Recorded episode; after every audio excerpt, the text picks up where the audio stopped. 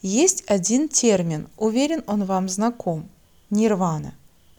Да, так даже а означает это слово отсутствие всех видов страданий, дословно неволнение. Это и есть цель йоги. А сам термин йоги означает устранение причины всех этих видов страданий, порождаемых беспокойством нашего ума.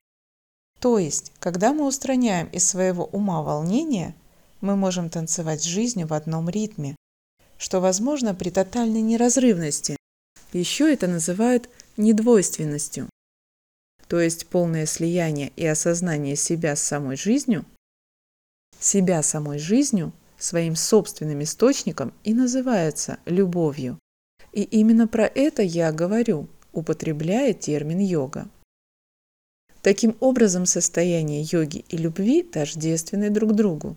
И все мы занимаемся йогой или, если угодно, любовью с жизнью, хотя вы можете называть это иными именами. Кстати, из формулы «не-2» вытекает известная аксиома Адвайты – «все есть проекция ума». Но принять это не так-то просто, осознание того, что мы сами рисуем свою жизнь и что источник нашего мира находится внутри нас самих, и все, что с нами происходит, предельно справедливо и правильно и полностью согласуется с состоянием нашего ума, требует от нас качественного взросления.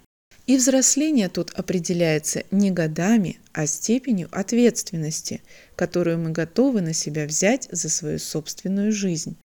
И да, то заветное состояние, которое мы проживаем в этом танце любви с жизнью, называют счастье. Да-да, то самое, к которому стремятся все живые существа без исключения, согласно известной буддийской аксиоме.